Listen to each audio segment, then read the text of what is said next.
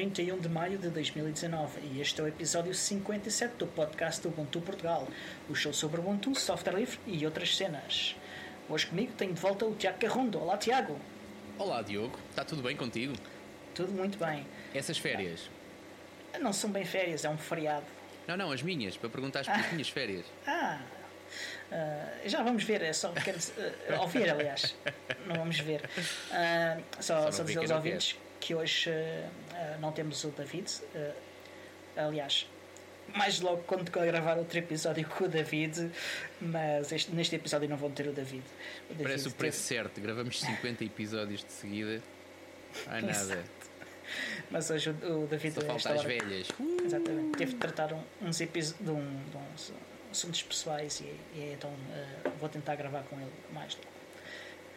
Mas Tiago, então como é que foram as tuas férias? Epa, olha, foram, foram porreiras. Isto basicamente houve aqui. Não, tive férias do podcast, mas não tive de férias, infelizmente, ah, para que conste. Que uh, tive, tive um excesso, um pico de trabalho muito grande.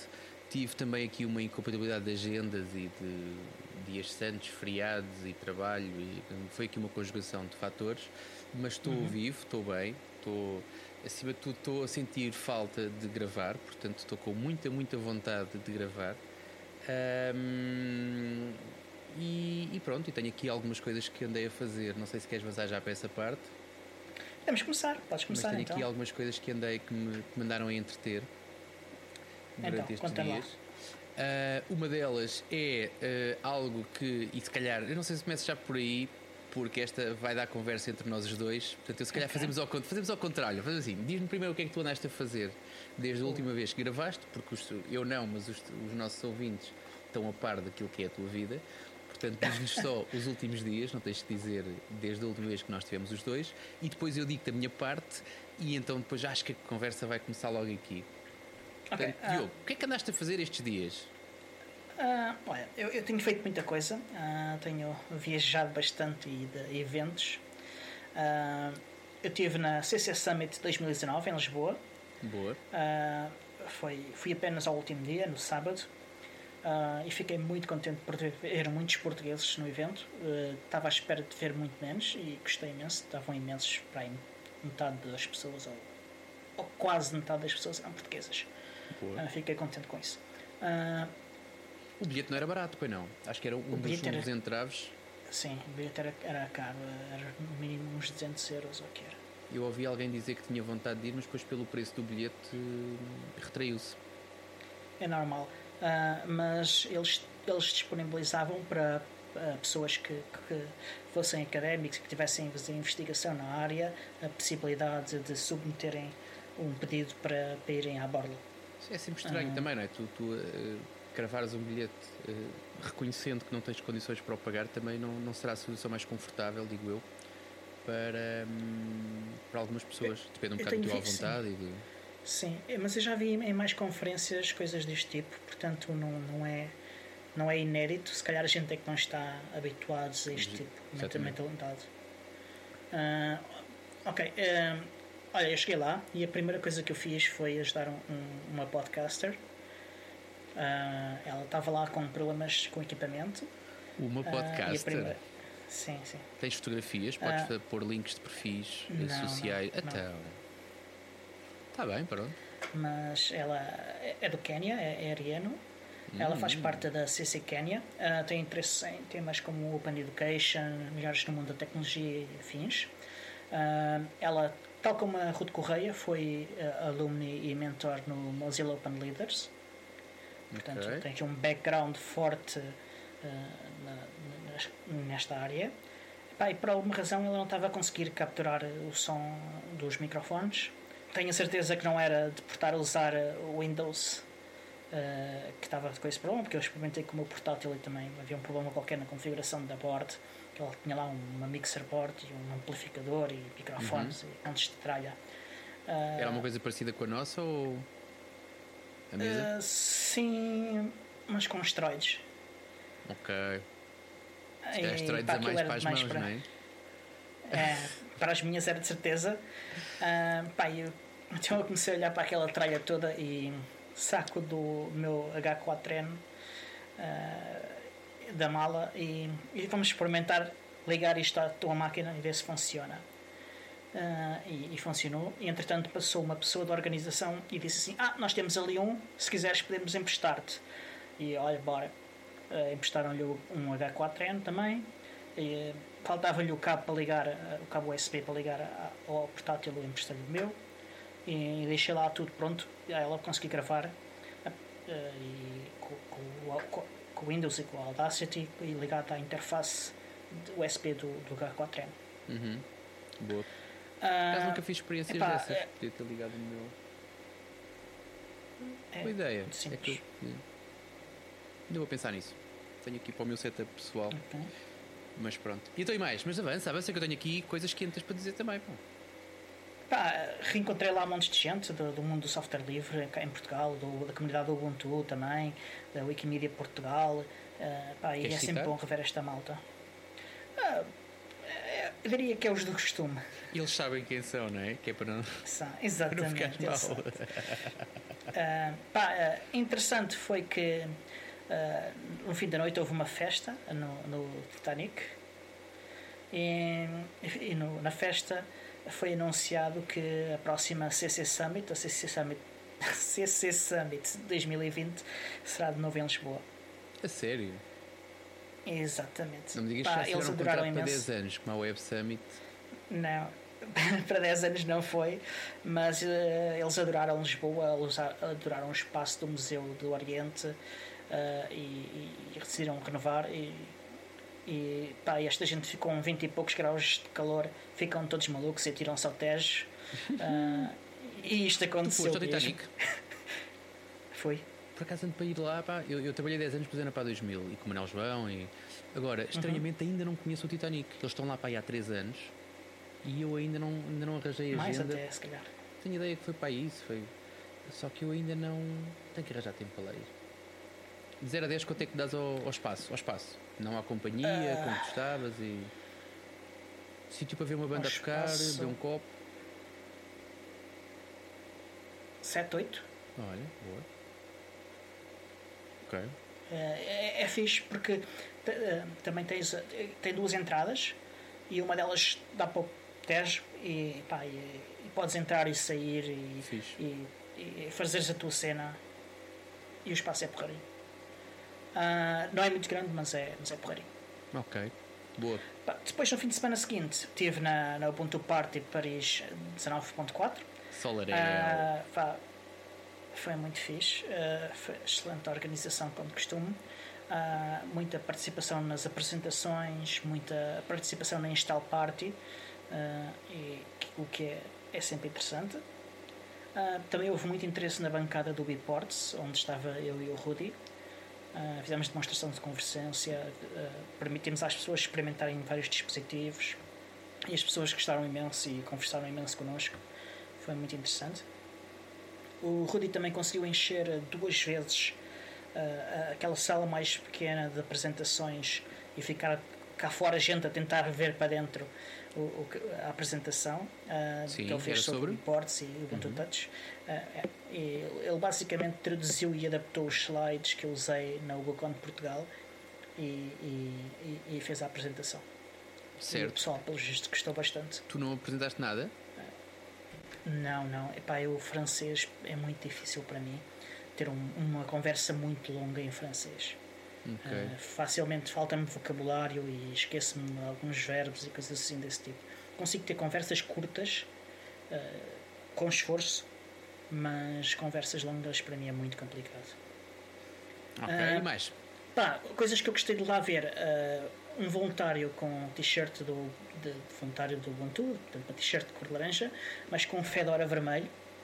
Ok. Uh, uma voluntária com uma t-shirt do, do Arts a dar workshops de introdução à, à programação com Python uh, em máquinas com Ubuntu, obviamente. Uhum. Pá, e depois vi lá pessoas de todos os géneros, todas as religiões e idades, uh, pá, e todos eles a trabalhar para o bem da comunidade, para a divulgação do software livre e dos direitos digitais. Foram, foram duas coisas que eu gostei imenso uh, na, na Ubuntu Party. Ok. E agora, queres respirar um bocadinho? Queres que eu diga qualquer coisa ou queres continuar com a. É, podes, então olha. Não, acho que podes continuar. Estavas tu a passear, não sei se em Paris, se na CC Summit, se noutro destino paradisíaco qualquer, e estava eu a trabalhar uhum. em prol da comunidade. Um, uhum. E tive, pela primeira vez, uh, não assisti pela primeira vez dos últimos anos, não assisti ao World Camp Lisboa, que é uma, é uma coisa que eu faço com, com, uhum.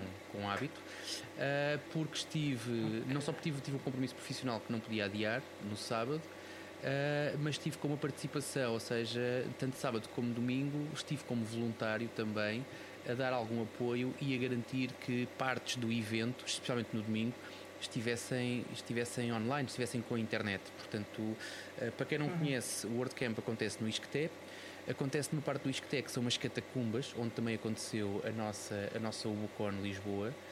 Um, uhum. Agora, a rede lá é muito. O Wi-Fi do Isqueté é porreiro, mas eles tinham lá uns workshops com Raspberry Pis e o Raspberry Pi, alguns modelos não têm Wi-Fi, portanto a coisa tornava-se limitada. E o que nós fizemos foi arranjámos uma solução para que esses Raspberry Pis pudessem estar também online, porque ia haver um workshop com com o pessoal do Coder Dojo, mas virado para o WordPress, uhum. para os Raspberry Pis e para. Eles iam fazer lá umas dinâmicas com a ligação a uma API para contar os comentários, se não me engano, era assim qualquer coisa. Uh, portanto, isto foi participação okay. no sábado e no domingo, no dia do contribuidor, iria acontecer, portanto, iria não, aconteceu já, num, numa parte, do, portanto, na parte de cima do refeitório da. Aquilo é ao lado do Isqueté, mas não faz parte do Isqueté, ou seja, a rede sem fios do Isqueté não cobre aquela área e então foi necessário colocar todo um open space onde aconteceu uh, o dia do contribuidor, com cerca de 100 a 150 participantes online. Portanto, e também tive nessa parte a dar uma ajuda, a dar um apoio e se no sábado a coisa não funcionou muito bem porque isto estava, estava dependente de rede móvel e as catacumbas do Isqueté não são a coisa mais friendly para, hum, para ligações móveis. No domingo a coisa foi bastante mais tranquila, portanto, e abençoadas ligações 4G que conseguiram, as várias que lá estavam, conseguiram deixar a malta online a funcionar, a contribuir e a tornar o WordPress mais, mais evoluído, vamos dizer assim, há tanta coisa que se pode dizer, mas mais evoluído. Ora, uhum ainda sobre, e deixando o, o, o, assunto mais quente para o final, ainda sobre o que é que eu andei a fazer nos últimos dias, andei a fazer uma coisa que, eh, e que foi, que foi para fins profissionais, mas que será brevemente aberta à comunidade, que é uma forma prática, isto quando se fala em segurança, uh, e, e, nós já falámos aqui algumas vezes sobre isso, quando se fala em segurança, quando se fala em encriptação, em multifatores e em tokens e, e credenciais temporárias, é muito giro porque torna-nos as nossas comunicações e, e, e, a nossa utilização de serviços mais segura, mas grande parte das vezes torna também a coisa um bocado chata de implementar e um bocado chata de trabalhar no dia a dia. Então o que eu andei a fazer, porque sou uma pessoa extremamente preguiçosa, foi como é que eu consigo ter uma, uma plataforma extremamente segura e como é que eu consigo ainda assim manter-me preguiçoso e, não, e com que não me dê muito trabalho. Portanto, aquilo que eu fiz essencialmente foi tive, tive. Um, a ativar uh, uh, a autenticação multifator uh, nas contas AWS com que trabalho. aquilo é preciso gerar umas credenciais temporárias, editar um ficheiro a cada 12 ou 24 horas, é uma chatice. E o que eu tive a fazer foi, parei um bocadinho, parei um bocadinho e disse: hum, Vamos lá olhar para o shell script. Eu sei que tu não gostas, mas vamos fazer um shell script que faz a magia e então aquilo que eu tenho neste momento é um script onde chamo o script, ponho um token temporário e ele faz uma magia toda. Uhum. É uma coisa que eu preciso fazer todos os dias de manhã quando ligo o computador, mas faço uma vez e esqueço-me. Aquilo está feito, por isso é que ainda não está público, está feito ainda muito personalizado para mim, que sou preguiçoso, e com uma série de valores pré-configurados para mim, que sou preguiçoso, mas logo que eu torno aquilo um bocadinho mais uh, amigável para, e mais, e mais uh, transformável para terceiros. Vou disponibilizar, aliás, o, o, o, repositório já está criado, só falta pôr lá o código dentro. Mas, e vamos disponibilizar links no, no, nas notas do episódio. Mas essencialmente foi isto que eu andei a fazer e por isso é que também não consegui uh, arranjar agenda para gravar os últimos episódios. Diogo, não sei se já tens o teu folgo restabelecido, se já queres continuar aqui com a tua lista, porque ainda não é longa. Ah, só falta mais um item, basicamente. Só um. Ah, ah isto, para quem não está a ver, nós estamos a gesticular um para o outro. quando a gente abrir aquele nível de patronos que podem assistir às gravações, vocês depois vão ver o prato que isto é. Mas, mas pronto. É, exatamente. Também não poderia estar todo nu não, como estou agora, não é? Portanto, quando tivermos plateia, também vai ser. Mas avança, sim, desculpa. Sim, uh, então, o que falta é que no fim de semana passado uh, realizou-se a Assembleia Geral da LID3, a Associação Defesa dos Direitos Digitais, uh, que era uma, uma Assembleia Geral eletiva. Uh, basicamente foram eleitos novos órgãos sociais, do qual fazemos de novo parte. Eu sou agora uhum. o tesoureiro da, da direção e tu continuas como secretário na, na Conselho Fiscal. Fiscal. É a minha posição. Exato, e era só isso, não é? Exatamente. Ora, eu tenho estado a picar. A... Diz, diz, diz, diz. Pensei que já tinhas terminado. E é só dizer que convido as pessoas a, a, visitar o site da D3, a olharem um bocadinho para os nossos conteúdos e a, a verem se, se têm interesse em, em tornar-se sócios ou não. Associem-se, mesmo que não tenham muito interesse, é uma forma também de uh, fazerem a associação Contribuir. sentir que é útil, exatamente. Ora, uh, mas eu tenho nos últimos dias andado aqui, uh, de alguma maneira, a picar-te, a ti especialmente, Diogo, um, com um assunto que eu sei que te, é, que te é muito próximo e que tem que ver com convergência móvel de sistemas operativos, uhum. de sistemas operativos móveis, assim é que é. Uh, e descobri, tive aqui uma alegre, uma alegre um, novidade quando recebi um e-mail da Samsung uh, a dizer que eles tinham alargado o, o número de dispositivos suportados. Já tinha aqui falado uma vez sobre isso o Linux on Dex, aliás, era a Dex só, uhum. que é um, um sistema operativo, uh, um ambiente, aquilo é mais um ambiente que outra coisa, preparado para correr em desktops. Uh, eu já tinha falado aqui uma vez na altura quando comprei o telefone uh, e que a experiência tinha sido uma coisa um bocado hum, fatela mesmo, foi uma coisa que para, para aquilo que é e para a forma como foi vendida eu estava à espera de muito mais. Ora, assim que, assim que eu vi que. E o Dex nunca mais me impressionou, portanto eu não, não senti necessidade de voltar a ele. Uh, quando eu recebi a notícia do Linux on Dex, que era uma coisa que só era suportada por dois dispositivos da Samsung e que agora é suportado por mais 4 ou 5, incluindo o meu, eu disse: bem, está na altura de olhar para o Dex outra vez. E fiquei muito, muito surpreendido. Alegremente surpreendido. O telefone que eu tenho é bastante capaz, é bastante poderoso e neste momento tenho duas ferramentas, uma que me diz pouco, uh, mas que acho que é aquela que mais dúvidas te suscita a ti, Diogo, que é a parte da, da, da uh, convergência. Eu tenho só, só uma coisa antes disso, explica só às pessoas o, uh, o que, o, do que é que, o que, ah, é, que é Linux Então é assim, a Samsung, a Samsung tem, eu não sei muito bem, eu não, a minha especialidade não é telemóveis, mas a Samsung tem uma geringonça, uma doca, que é que chama DeX, DSX, e na qual eu posso encaixar uhum. o, o, meu telefone, portanto, aquilo tem um número uh, uh, reduzido de, de, dispositivos suportados, o meu é um deles, portanto que eu quando comprei o telefone a doca vinha, vinha no pack.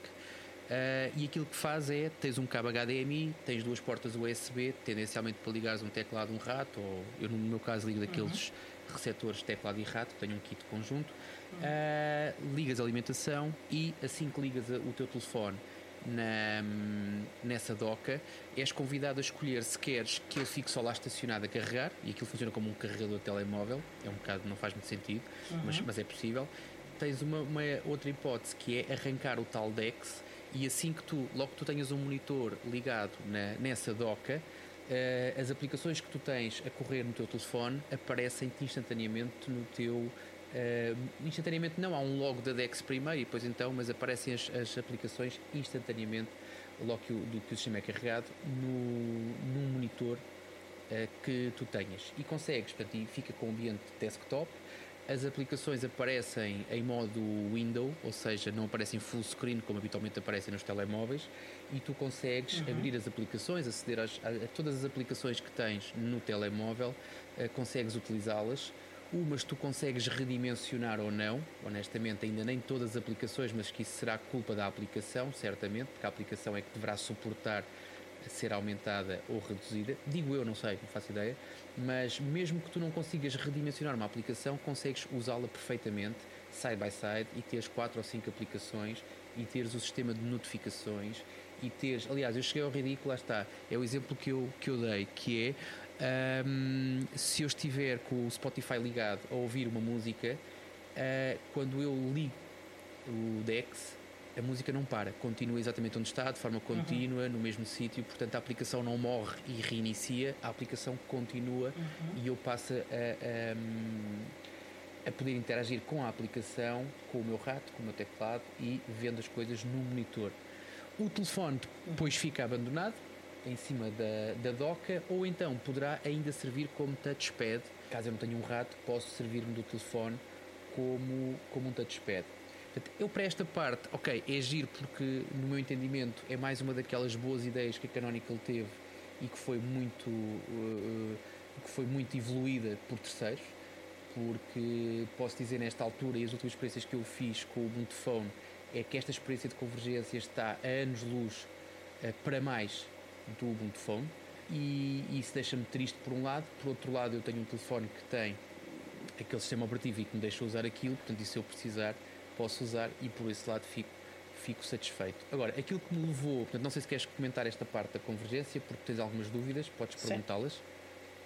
Uh, a questão é que uh, eu quando vi isto pela primeira vez já, já foi há algum tempo e se calhar foi para aí quando tu experimentaste ou ainda antes, já não me lembro exatamente, uh, as aplicações não escalavam de todo. Uhum. Portanto, não se, não, não se adaptavam ao, à dimensão do, diferente do ecrã. Portanto, tu estás a dizer que elas agora, algumas já o fazem. A primeira vez que eu, que eu experimentei isto, logo quando comprei o telefone, isto há uns meses valentes, eu até te posso uhum. dizer que as aplicações crachavam. Portanto, eu tinha aplicações que crachavam. Okay. Uh, neste momento, o crash não existiu em nenhuma, pelo menos as, as, as várias que eu abri, nenhuma delas estourou e uh, nem todas permitem redimensionar, mas todas abrem convenientemente, todas, todas uh, eu consigo interagir com elas todas e aquelas que eu consigo, tipicamente as da Samsung já fazem todas isso, porque também é uhum. é normal, porque eles também têm têm interesse nisso Sim, e eles, eles as únicas as aplicações, para a plataforma eles, Exatamente. e eles controlam o, o, únicas, as únicas aplicações das quais eles controlam o desenvolvimento é das suas próprias aplicações. Quer dizer, eles podem ter algum tipo de influência nas outras, mas precisam sempre uhum. que sejam os developers a fazer, a fazer essa parte do trabalho. Um, portanto, sim, mas continua, desculpa. Portanto, as aplicações neste momento eu diria que 50% sim. ou mais okay. já escalam. Ok, uh, 50% ou mais, ok, isso é bom. Isso, é bom.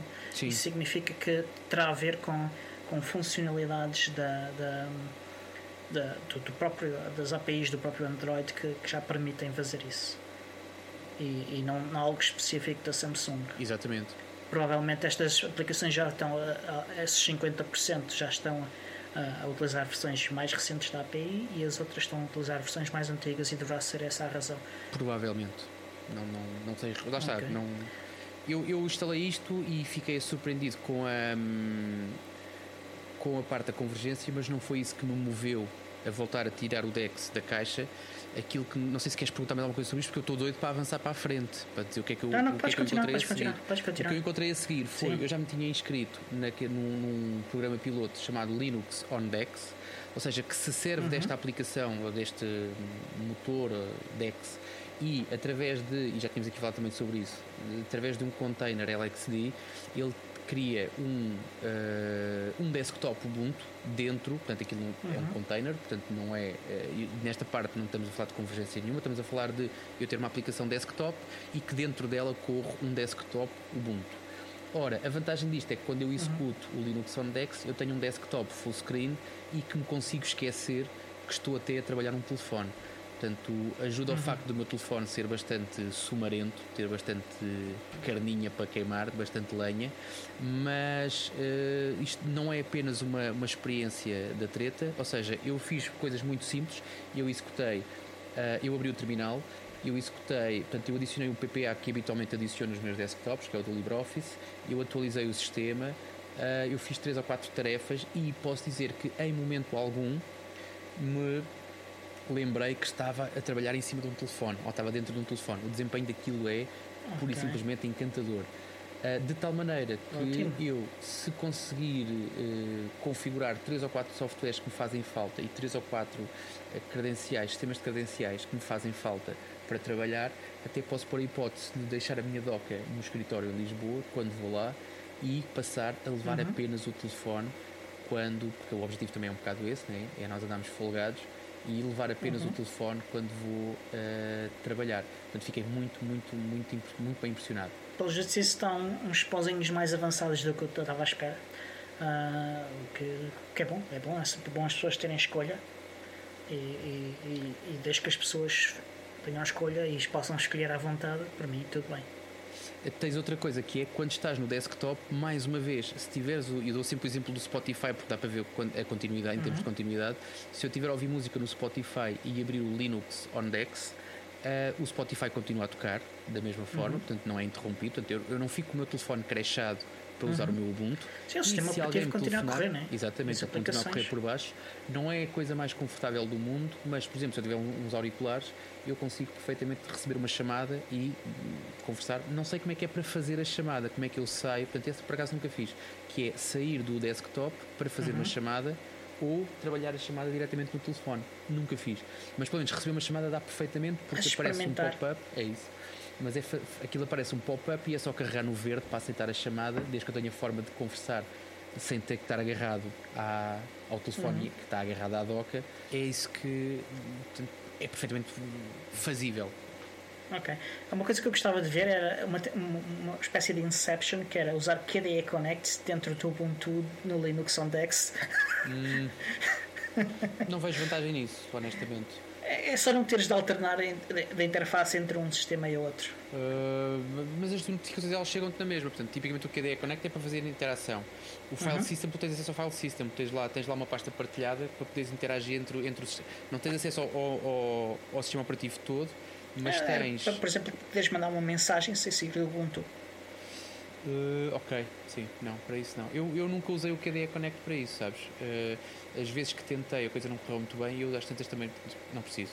Agora, é fixe para notificações, por isso é que eu estava a te dizer, e as notificações chegam da mesma forma, porque as notificações uhum. sobrepõem-se ao, ao Ubuntu Desktop. Não sei se é um bug ou se é previsto assim, eu gosto, porque estou ah, a trabalhar eu, eu acho que faz sentido. Notificações. Faz a mim também faz sentido, mas não, como digo, não faço, não faço o tempo que eu perdi à frente disto, só, só para esclarecer também, o tempo que uhum. eu perdi à frente disto foi para aí no total duas horas. Portanto, ainda não é okay. assim nada de significativo. Ou seja, quando nós começamos a tirar reais conclusões, é quando de facto passamos 4 ou 5 horas a trabalhar em cima disto e aí as coisas começam a surgir ou para bem Várias vezes. ou para mal, exatamente.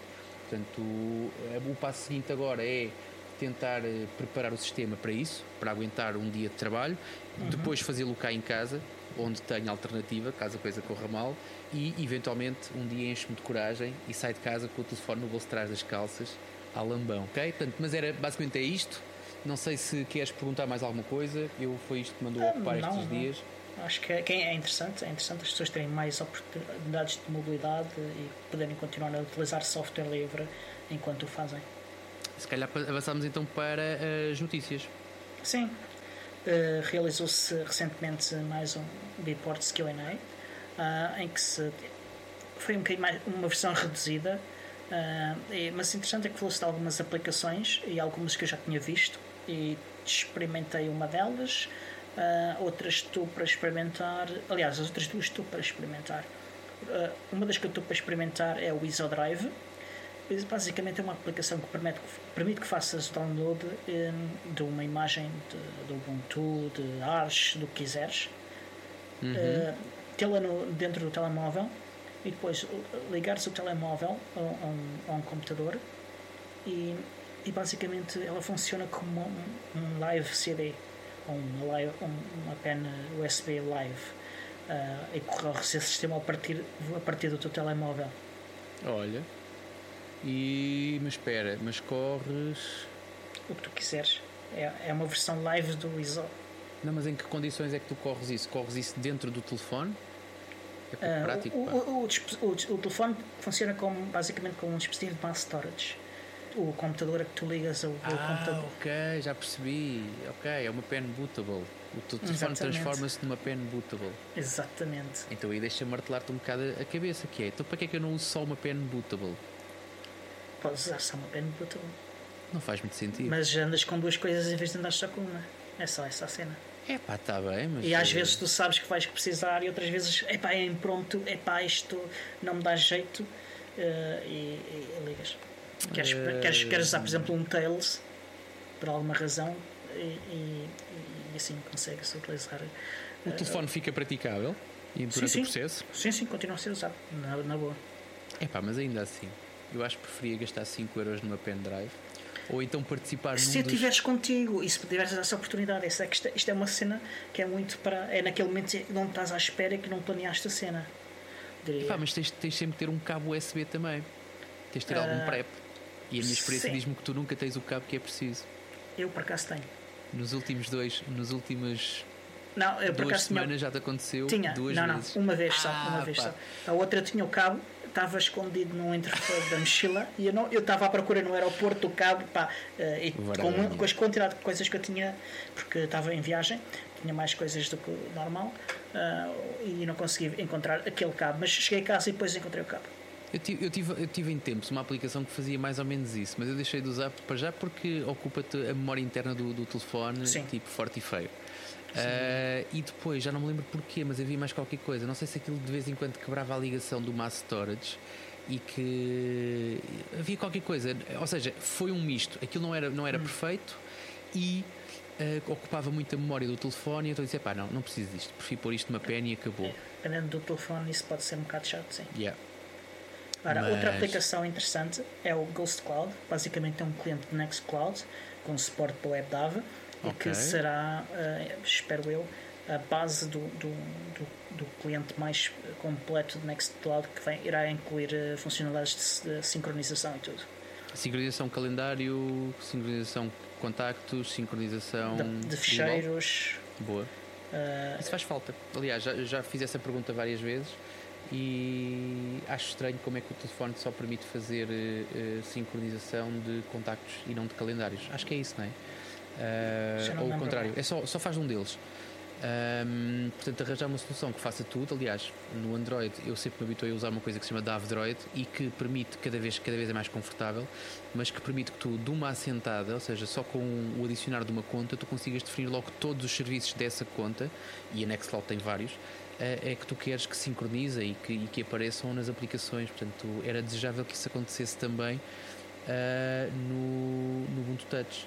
Poupava, uhum. olha, poupava os meus gistos, por exemplo. Eu tenho, tenho gistos no, no publicados que já foram bastante falados. Um, que aquilo que eles fazem é exatamente isso, só que são scripts, é sempre, é sempre pouco confortável. Tu uhum. tens que correr um script para configurar uma conta. Não é nada Sem do dúvida. outro mundo, porque eu sou preguiçoso e os scripts que eu fiz são para preguiçosos, mas ainda assim é, pá, é chato. Outra aplicação eu, que eu já experimentei é o Stellarium. Conhece o Stellarium? Conheço do desktop. Há uma versão É mobile, o mesmo, não é? Há uma versão mobile do Stellarium, uh, desse Stellarium, e corre em Wood Touch. E eu já andei a experimentar e a brincar com ele. E é muito, muito fixe. Okay. Uh, quem, quem tiver uh, interesse em astronomia vai adorar isto, porque é uma aplicação. E quem não tiver também, porque é, um, é, é, é uma aplicação muito rica em termos visuais e, e é um, um brinquedo interessante também para, para crianças. Hum. Consegues ver onde é que está a estação espacial, uh, consegues ver os satélites, consegues ver onde é que estão as constelações, uh, os planetas, essas coisas todas, apontando o telefone para o céu. Eu tenho uma aplicação que faz que mostra vacas. E, vacas. e, e dá, carregas na vaca e ela faz mu, carregas numa cabra ela faz bé. Também é fixe para as crianças, estava a falar das crianças. Também, também. E também há uma aplicação assim para o Ubuntu Touch. É isso que eu estou a dizer, é essa mesmo que eu estou a falar. Ah, ok. É dessa, é dessa mesmo que eu estou a falar, porque eu tenho crianças muito pequeninas uhum. que ainda não sabem o que é, é uma estação especial, mas sabem o que é, okay. que é uma vaca. Já é bom, já é bom. Já é bem bom. Eu também comecei por saber o que é uma vaca. Ah, só mais tarde que aprendi. Avança, Diogo, avança. Ora, o que é que se passa uh, no Firefox? Calma, ainda antes disso, uh, no QA falou-se de uma coisa interessante que é os serviços de localização. Uh, os serviços de localização no Ubuntu Touch não têm uma grande performance e, e tem havido conversas sobre remodelações nos serviços. Uhum. E uma das coisas consideradas é o GeoClue, mas após análise verificou-se que o GeoClue não é viável para o Ubuntu Touch mas descobrimos entretanto outra coisa. A Canonical criou uma coisa chamada Location D, é um serviço de, de localização, mas que nunca chegou a integrar dentro do Ubuntu Touch. Ok. Uh, já descobrimos ultimamente vários serviços destes que a Canonical uh, desenvolveu, mas que não chegou a integrar dentro do produto. Mas são aproveitáveis alguns deles? São, são, Ou são. é tudo para deitar fora? São. Não, um deles vai ser para, para utilização de sincronização de, de ficheiros e que vai ser, vai ser usado pelo Ghost Cloud eventualmente okay, boa, para, boa. para fazer isso e, e, e, que é agnóstico em relação uh, a serviços e, uhum. e, outro este é o Location D e o que é fixe é ele tem uma, uma performance muito maior em relação ao sistema que nós temos agora okay. tem código feito em C++ que ajuda muito nisso uh, o estilo de código com que foi desenvolvido é, também está melhor facilitar a manutenção desse código e, e fazer desenvolvimento adicional. e a forma como ele funciona, uh, que também ajuda muito uh, a acelerar uh, o funcionamento do, do serviço e, e obteres imediatamente uma localização, ou quase imediatamente uma localização, e ela ir, ir se tornando cada vez mais precisa. Isto, da forma como ele, como ele faz isto, é, ele utiliza em simultâneo três métodos diferentes para obter a localização. Uma, utilizar algo tipo GeoIP, Uhum. Para quem não sabe, o GeoIP é uma forma de, determinares, uh, utilizando uma API, com uh, o teu IP, de determinares a tua localização física. Sim, sim, sim. Não é a coisa mais precisa do mundo, mas muito frequentemente é suficientemente preciso. Outro método que é utilizado em paralelo é a triangulação de torres GSM Yeah. E isso dá-te uma precisão já muito próxima da tua localização. Chega a ser e, assustador quando tu tens exatamente. o GPS desligado e como é que eles sabem onde é que tu estás. Exatamente. E, e, para além disso, em simultâneo a estas duas coisas, e que será o método mais lento deles todos, é o GPS, uh, e, e, será o último a dar-te mesmo a tua localização física uh, com poucos metros de, de diferença. É, é, um, é um, algo que, que, está a ser considerado para o futuro, que é a integração deste Location D. Ok, ora, tudo isso são boas notícias. Agora que, e deixa-me ter uma bucha, que se calhar falámos uhum. um bocadinho sobre isso, que tem que ver com a recente crise da Huawei e uhum. de, não renovação de contratos de, de, do Android uh, para com a Huawei.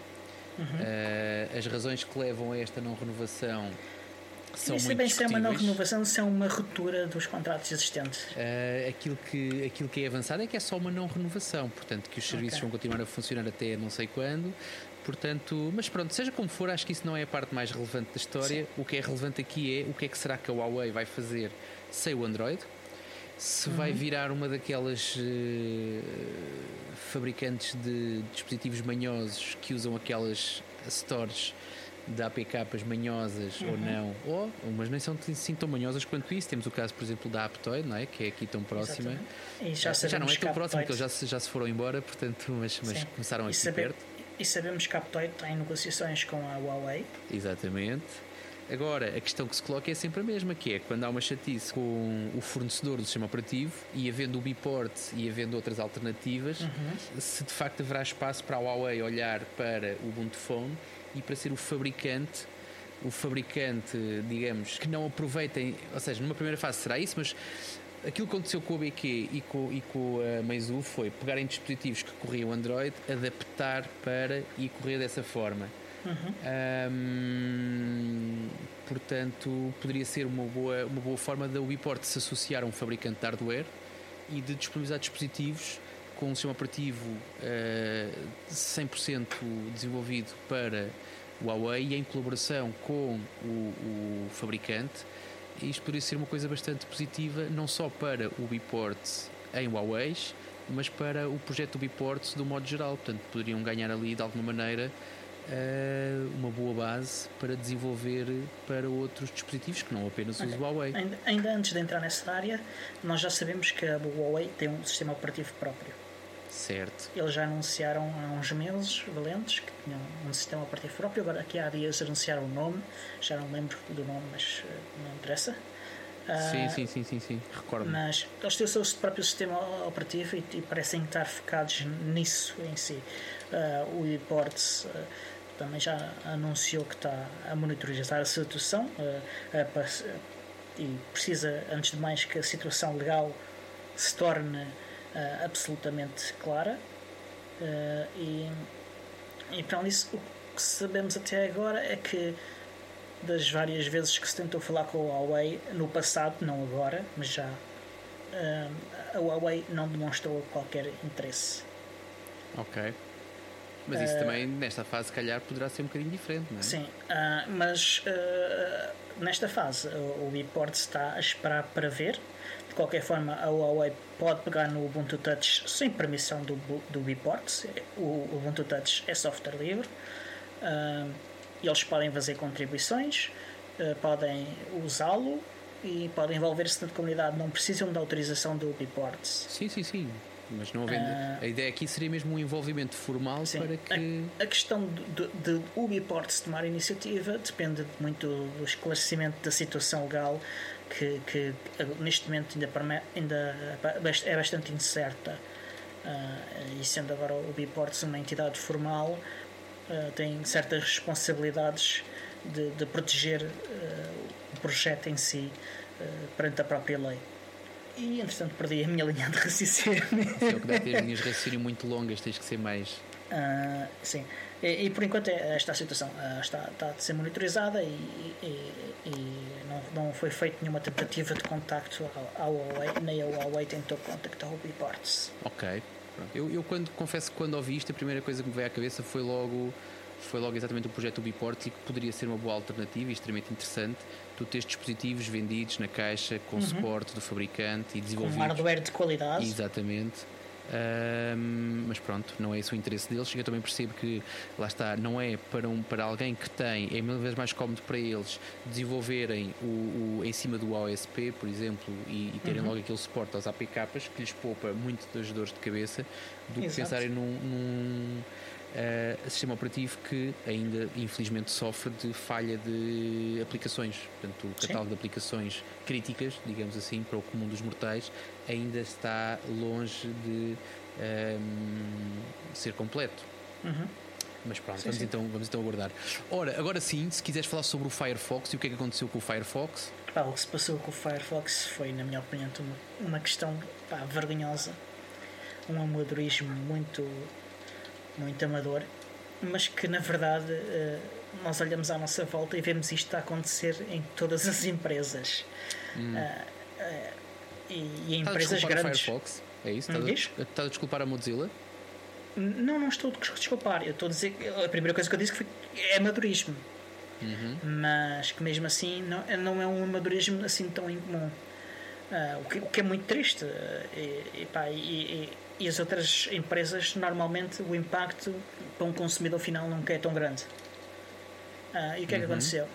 Uh, o, o, Firefox tem um mecanismo de validação de extensões para verificar se as extensões são as extensões que os developers colocaram nos servidores da Mozilla e, e, e, e que os utilizadores uh, fizeram download a partir dos servidores da Mozilla. Uhum. Então o que, é que acontece? A forma como isso acontece é que a Mozilla tem um certificado, uh, esse certificado é usado para assinar uh, as, as, extensões, o browser de X em X tempo uh, verifica as assinaturas do lado do browser. Uhum. Acontece que a Mozilla deixou expirar o certificado e os browsers, numa, entre uma sexta e um sábado, quando correram essa tarefa de, de, verificação, começaram a ver que o certificado que tinha sido usar, usado para, para validar as extensões eh, não era válido porque tinha expirado. Então, uh, o browser, para proteger os utilizadores, desativou essas extensões, todas as extensões. E basicamente as pessoas ficaram sem extensões, inclusive as extensões utilizadas para, para promover segurança e privacidade, uh, o que é, é bastante chato. Eh, as outras adicionam comodidade extra, mas as que são para proteger as pessoas, eh, eu acho que, que é algo bastante grave. Ah, eu, sabes que eu não senti nada, portanto, eu ouvi, assisti confortavelmente às conversas das pessoas a dizer que não tinham extensões. Uhum.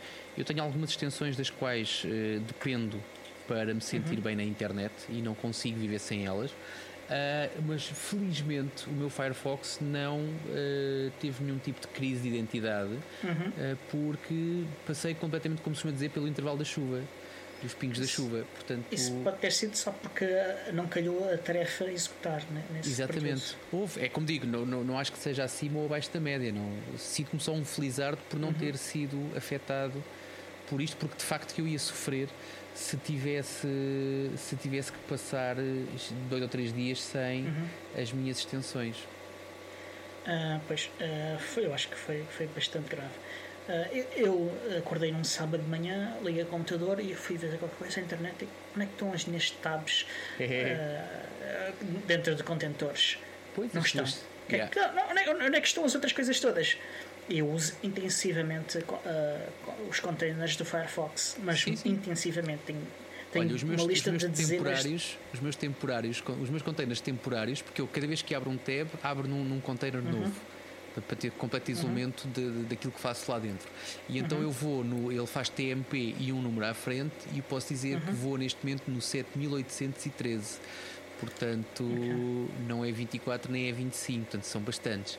Agora, eh, é como digo, felizmente não passei por isso porque ficaria sem containers, ficaria sem autenticações, ficaria sem duas ou três ferramentas, conforme disse, que me, que me iriam afetar muito a vida, muito mesmo.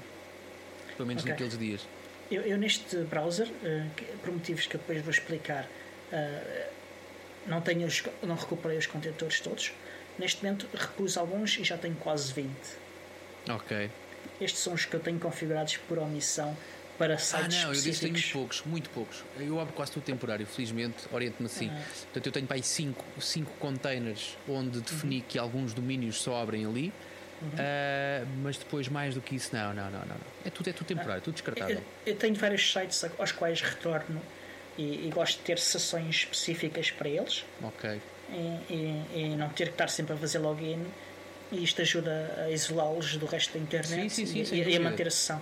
Mas eu, eu fiz uh, esses containers, fiz por temáticas, como aquilo que eu faço, ou seja, tenho por exemplo um container uh -huh. que me diz uh, trabalho e tenho 4 ou 5 sites que preciso para trabalho e abro-os todos nesse container. Eu tenho alguns que Não são temáticos, tenho alguns que são temáticos e tenho outros que são. Uh, há um que eu abro, não, há um que eu tenho, há um que eu tenho, o Facebook. O Facebook tem um container só para ele. Pronto. Que é para eu não mandar a cheirar Tenho um só para o Facebook, tenho um só para o Twitter, um só para o LinkedIn, uh, um para cada companhia aérea. Não há uh, nada dessas coisas. Tem, mas depois, depois tenho coisas uh, para grupos, tenho um para o trabalho, uhum. tenho, um, tenho um para, para o Ubuntu, tenho um para o Tenho do Ubuntu, Ubuntu, também por causa do Ubuntu One, da, da, do single sign-on, dá-me jeito que esteja tudo dentro do mesmo container. Uh, tenho um para o podcast, uh, tenho, tenho um para a D3. Uh. Ok, já percebemos. Mas pronto, neste momento os problemas estão todos resolvidos, certo? Uh, sim, mas antes disso uh, ainda houve bastante sangue a escorrer durante esse, esse fim de semana. Uh, eu já não me lembro bem como, descobri que indo ao About Config e mudando um parâmetro conseguíamos recuperar as tensões. Esse parâmetro basicamente desativava a verificação feita pelo Firefox. Uhum. E eu assim descobri isso, fui ao Twitter e, disse, e perguntei ao Firefox porque é que vocês não estão a sugerir às pessoas usarem isto. É justo. Uh, que está às pessoas a opção de escolher confiarem ou não no que está no computador. Yeah. Eles disseram, ah, pois isso só funciona para as builds de desenvolvimento e para as nightly builds. O que eu verifiquei não ser verdade. Porque isto seria só. Eles estavam a dizer isso em relação às builds que eles fazem. Acontece que, por exemplo, o Ubuntu e todas as distribuições normalmente fazem as suas próprias builds. E essas builds, todas elas permitem fazer isto. E funcionava perfeitamente para essas pessoas. Uh, portanto, e também sugeri uh, no Twitter uh, desenharem esta funcionalidade de outra forma para que permitisse ao utilizador normal quando uma situação deste tipo ocorresse, decidir qual, é, qual deveria ser o comportamento do browser. Se, se eles deviam confiar nas extensões, se deveriam confiar durante um, um certo período de tempo, uh, ou, uh, se, ou então simplesmente não, não confiar enquanto elas não pudessem ser verificadas. Eu acho que devia ser um pop-up uh, a, a, sugerir isso, essas opções. Por quando, exemplo. Quando, claro que, que eles também não estão à espera de que aconteça novamente, não é? Uh, espero bem que não, espero bem que não, mas uh, uma aplicação desenhada tem que ser uma aplicação desenhada também para os casos em que falha. É, yeah. é a minha opinião. Tem que prever um, alguns casos. Pá, e, isto é um caso que aconteceu e em teoria pode acontecer outra vez, não é? Sim, sim, sim. É, tenta sempre que não, ou que se acontecer que seja noutra empresa qualquer, não é? Que não seja duas vezes, da mesma maneira, no mesmo é, sítio. Espero, espero, que não aconteça a ninguém, não desejo isto a ninguém. Mas, mas pronto. Uh, mas pronto. Uh, entretanto, saiu o, em boas notícias, porque não há só más notícias do Firefox, uh, saiu o Firefox 67, tem algumas funcionalidades interessantes, bloqueio de cryptominers e de fingerprinting, uhum. que se já tiverem o Firefox instalado têm de ir ativar para, para as ter. Ok. Eu testei isto usando o Panoptic Click da EFF e o resultado sim, indica que ainda, ainda tem mesmo assim um, um fingerprint único, mas a resposta é que sim, uh, tem um fingerprint único, mas tens uma forte proteção contra tracking uh, no, no, no, teu browser. Ok. Sempre uh, as questões da privacidade agora em primeira linha quando Exatamente. se fala em atualizações de software. Uhum. Uh, também, também melhorias de, performance, uh, coisas como o, o que é que está a executar em cada momento. Eles mudaram a prioridade de cada uma dessas coisas e isso permite com que a performance daquilo que o utilizador está a fazer e a utilizar no momento tem, tenha mais prioridade. Também permitiram que a forma como o, as páginas são renderizadas, ou seja, como elas são pintadas à frente do utilizador, uh, mudaram também a, a, a, prioridade com que as coisas são mostradas. Portanto, elas são mostradas o mais rapidamente possível, uh, cada uma delas. E à medida que, as, que em background forem executadas coisas como JavaScript uh, e, e, coisas desse tipo, ele vai atualizando, mas ele tenta atualizar mais, mais depressa o início da página e isto faz com que haja uma percepção de performance que, que melhor. Outra coisa que eu também acho relevante é há pessoas que gostam de ter várias versões do Firefox em simultâneo uh, para, por exemplo, fazer web development às vezes convém ver uh, teres a versão de long, long term support e a, e, a, e a, mais recente e talvez a que vá sair a seguir e, e, e então ele agora te suporta poderes correr em simultâneo várias versões do Firefox. Não tens de fechar e abrir outra e, e confundir os perfis e essas coisas todas. No outro dia falámos sobre isso por causa do, do nosso querido portal das finanças e da aplicação do cartão de cidadão e de algumas uhum. validações uhum. que são feitas. Uh, que só são possíveis naquela altura em que o Firefox, já não me recordo, houve uma altura em que o Firefox bloqueou um determinado tipo de extensões, não sei se estás, tens presente o nome técnico disso. Uh, NP, N, NAPI. NAPI, não, é? exatamente. Portanto, para algumas funcionalidades dos nossos, dos nossos sites institucionais, uh, é preciso que esse NAPI esteja como estava antigamente, e então eu conheço gente que tem o Firefox desatualizado propositadamente só para fazer esse tipo de uh, validações. Uh, ou submissões, ou não sei o que é, é mas são coisas do portal das finanças, essencialmente. Porque, porque da última vez que usei ele já não precisava disso. Eu, eu digo, depende do que é que tu fazes. Portanto, depende ah, da, da exatamente, tem que ver com isso. Tem que ver, se não me engano, com o SAFT e mais não sei o que, que são coisas que certamente okay. não fazes. Não é uh, agora, isso, isso está relacionado com aquela conversa que eu tive quando decidi uh, pedir o meu passe navegante pela internet ah, e do cartão de cidadão também foi uma tourada mas pronto, claro que o site começa com uh, se, se não usas o Internet Explorer clica aqui, é logo um bom site, não é? Portanto, é. obrigado, obrigado é um bom Viva sinal porque tu paraste no tempo em 1998 ou coisa de género. Aí, aí. Mas, mas pronto. Olha, mas vamos avançar que o tempo já está, já está um bocado aqui a, uhum. a rolar contra nós e eu tenho aqui mais uma notícia e que tem estado a abanar. Eu não tenho muitas, muitas informações sobre isto, mas interessa aqui salientar que tem que ver com o Windows Subsystem on Linux. Uhum. Uh, for Linux, assim é que é. Aquela coisa de correr o Ubuntu, correr Linux, são vários, dentro do Windows 10. Uh, eu confesso que falei sobre isso e de vez em quando falo sobre isso e aconselho a utilização dessa coisa para quem usa Windows 10 e precisa de aceder uh, a, sistemas, a sistemas Linux, tipicamente por SSH. É uma boa maneira de não teres que usar o uh, PuTTY. É uma boa maneira de tu poderes fazer uma ligação SSH e criar chaves SSH e usá-las e usar um SSH config e coisas do género, da mesma forma como se estivesses em, uh, em Ubuntu. Portanto, Isto faz de facto em Ubuntu. Sim, mas percebes aquilo que eu quero dizer. Portanto, tu, tu, tu, tu, os outros 98% do teu computador não são Ubuntu.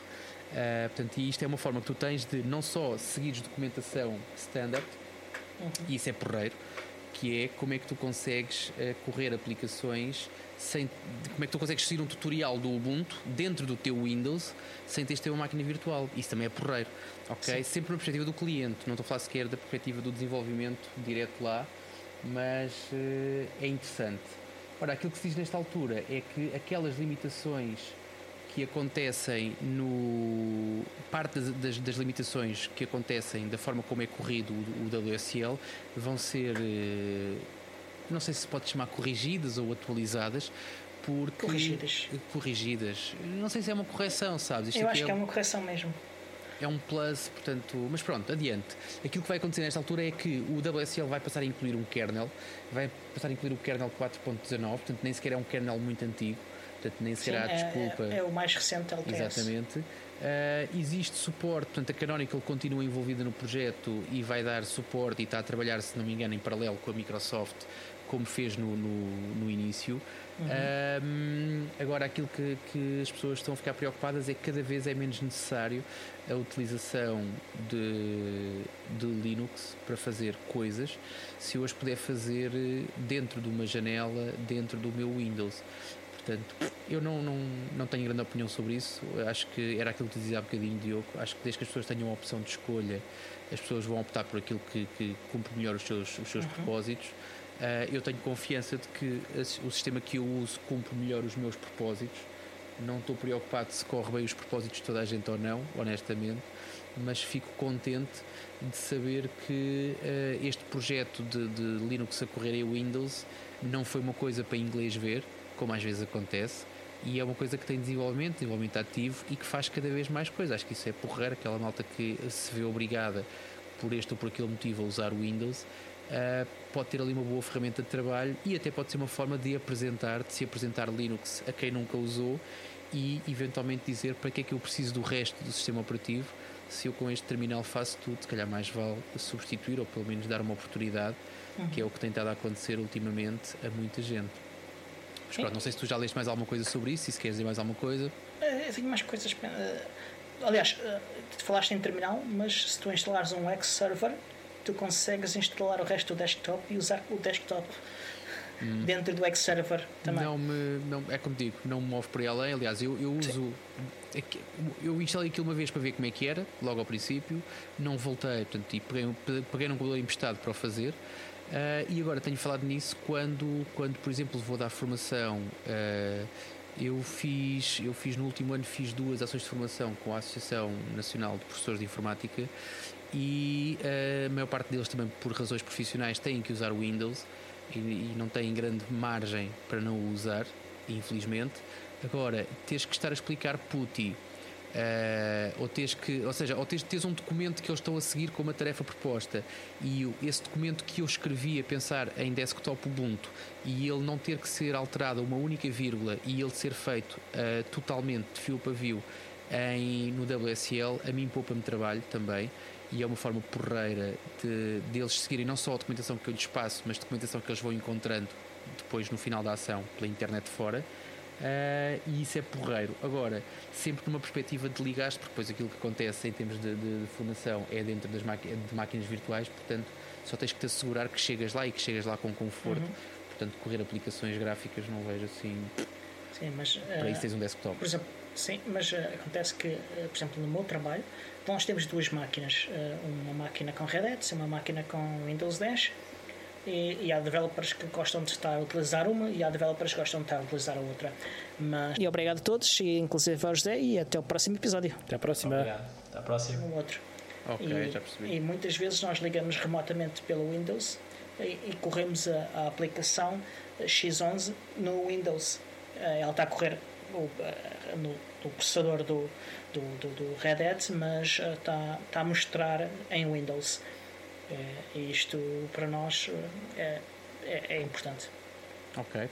Tudo bem, é como digo, não tenho necessidade, portanto a única coisa que eu uso aquilo como uma ferramenta, ou seja, em bom rigor, eu, uso, eu olho para aquilo como um substituto do PuTTY, não só para fazer a ligação, mas para fazer criação de chaves pública-privada, para fazer a configuração do, da ligação SSH, o, o fecheiro config de SSH e coisas, uhum. coisas muito, muito simples Sim. e muito basilares. Agora, acredito que aquilo depois tenha mais mas para developers uh, tem, mais utilizados, então até podes criar containers lá dentro e coisas desse uhum. tipo, e depois uh, e usar só o Windows, e depois aquilo vai correr de forma igual no servidor que corre o Ubuntu ou que corre outra coisa qualquer. Ok, boa. E essa é a utilidade. Mas que sim, é, quanto a ir ou não a fazer perder utilizadores de desktop Linux, eu acho que vai.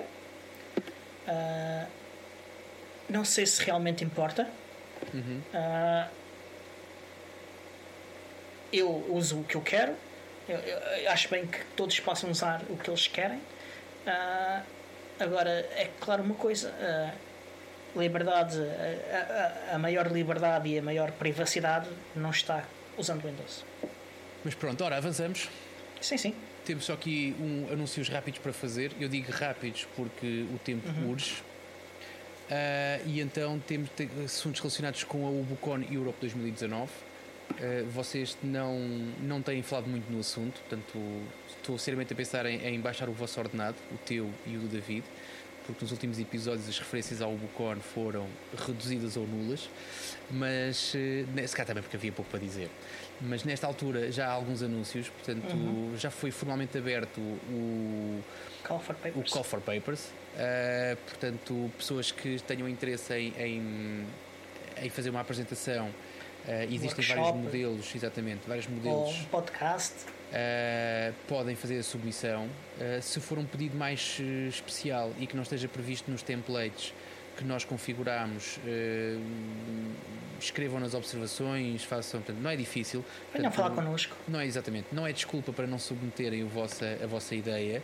Uh, posso dizer que já tivemos submissões de coisas muito, muito estranhas, portanto, e mais não posso dizer nesta fase. Uh, temos também a sair no forno, temos a sair o nosso o, o, o documento oficial para com, com, vista, com vista aos nossos patrocinadores, o nosso Call for Sponsors. Uh, que estava ali com outro assunto pendente e que neste momento estão fechados, portanto já, é cheira, só, já cheira muito bem. É só publicar, exatamente. E temos ainda um call for volunteers, porque parece que não, mas isto não se faz sem uh, recursos humanos. E Exatamente. precisamos de pessoas que estejam disponíveis naqueles quatro dias, mas pessoas que estejam disponíveis a partir de hoje, porque há várias tarefas que têm que ser desenvolvidas até chegarmos ao dia 10 de outubro. Uh, uhum. Existem também algumas atividades previstas para segunda, terça e quarta-feira, portanto 7, 8 e 9. Uh, eh, portanto, se têm disponibilidade e se têm interesse, uh, façam também, façam-nos chegar essa intenção enviem um e-mail para o e-mail que está no site da Ubucon ou para o Telegram ou para nós aqui para o podcast, a gente também depois encaminha. Uh, mas essencialmente façam-se notar, seja como sponsors, como speakers, como volunteers, um, mas essencialmente é isto. Portanto, está quase aí. O Bucon está quase aí. Já temos estado a receber, certamente que tu também, Diogo. Eu de vez em quando recebo uma mensagem de alguém a dizer que já marcou o avião, que já marcou a estadia, que já marcou não sei o quê. Portanto, está toda a gente a começar aquela excitação habitual sim, sim. de um evento que já não acontece há mais de um ano, quase ano e meio. Portanto, desde abril até outubro passa quase um ano e meio. Exato. Vamos ter também o 15 aniversário do Ubuntu. Uh, portanto, este vai ser um ano, vai ser um ano e vai ser um evento muito. Em grande. Muito, é em grande, muito especial. Mas pronto, de resto, eu saltava já para a agenda também, não sei se. Uhum. Vamos, vamos. Ora, agenda nós temos, uh, ainda falta, ainda vamos ter mais, mais uh, podcasts, tudo correr bem, mas uh, importa já marcar na agenda que no dia 27 de junho é o dia em que vai acontecer a próxima, a próximo encontro da comunidade Ubuntu em Sintra. Uh, certamente, ainda não está anunciada, mas certamente que vai acontecer uma hora Ubuntu. Portanto, há dois meses que uh, apenas se realizou o encontro e não a hora Ubuntu. Vai realizar-se uma hora Ubuntu também em junho.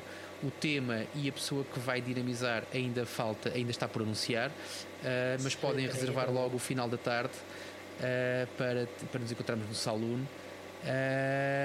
de resto, não sei se tu tens aqui mais uma para falar também, não é? Sim, uh, vai realizar-se o Wikidata Days, que é um evento sobre Open Data e, e, e Open Science e a utilização de, destas duas coisas uh, em, ciências sociais.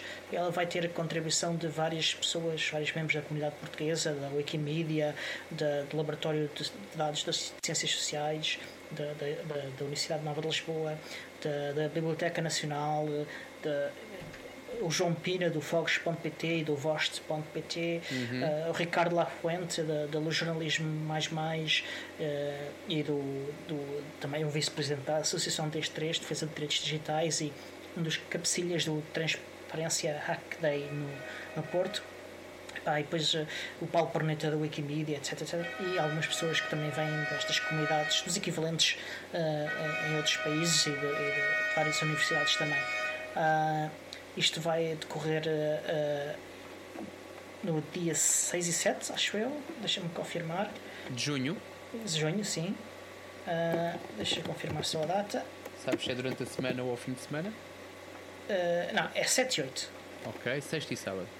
Ok. Uh, o primeiro dia será apresentações, no segundo dia será um, um, um hackathon de dados e, e, e, pronto, acho que vale a pena. Se vocês estiverem interessados, vão. Nós vamos deixar o link com, com detalhes sobre localização, datas e afins. E recomendo a todos. Também não está na nossa lista ainda, mas será dia 8 uh, o, transfer, o Transparência à Cadeira do Porto. Ok. Resta-nos então despedir, dizendo que temos códigos de desconto para comprar Libreboxes e Slimbooks. Uhum. Ambos, ambos os códigos estão no nosso site Portanto, um é fácil, que é o PUP 150, o outro é mais complicado e nós nunca dizemos no ar, mas está disponível. Resta dizer também que nos podem encontrar no nosso fantástico site, o podcastubuntuportugal.org. Uhum. Lá encontram todos os nossos contactos, ligações sociais ou antissociais para tudo o que é redes e afins. Uhum. Uh, temos uh, também aquele apelo habitual de uh, façam-se patronos apoiem o nosso, uh, o nosso podcast, mostrem-nos que de facto aquilo que a gente faz vos serve para alguma coisa e vos, pelo menos vos entretém, o que já é bastante bom também. Uh, podem fazê-lo através. Simplesmente partilhem. Ou partilhem nas redes sociais. Ou simplesmente partilhem, então, exatamente. É isso que eu ia dizer. Portanto, uh, podem se tornar pronto. patronos, podem-nos fazer uma contribuição pontual e única, também já aconteceu, ou então meramente falem aos vossos amigos, ofereçam o nosso podcast aos vossos amigos, a vocês não custa nada e fazem certamente o vosso amigo mais feliz. Uh, eu, uh, o Diogo e o David, que hoje não está aqui, foi quem produziu este episódio, que será editado, como habitualmente, pelo Alexandre Carrapiço dos Thunderclaw Studios. Ora, os Thunderclaw Studios são aqueles um, aquele estúdio que faz captação de uh, áudio, faz edição profissional de captura e edição e que podem ser contactados através do e-mail thunderclawstudios.gmail.com. Eu sou o Tiago Carrondo e despeço-me até ao próximo episódio. E até à próxima!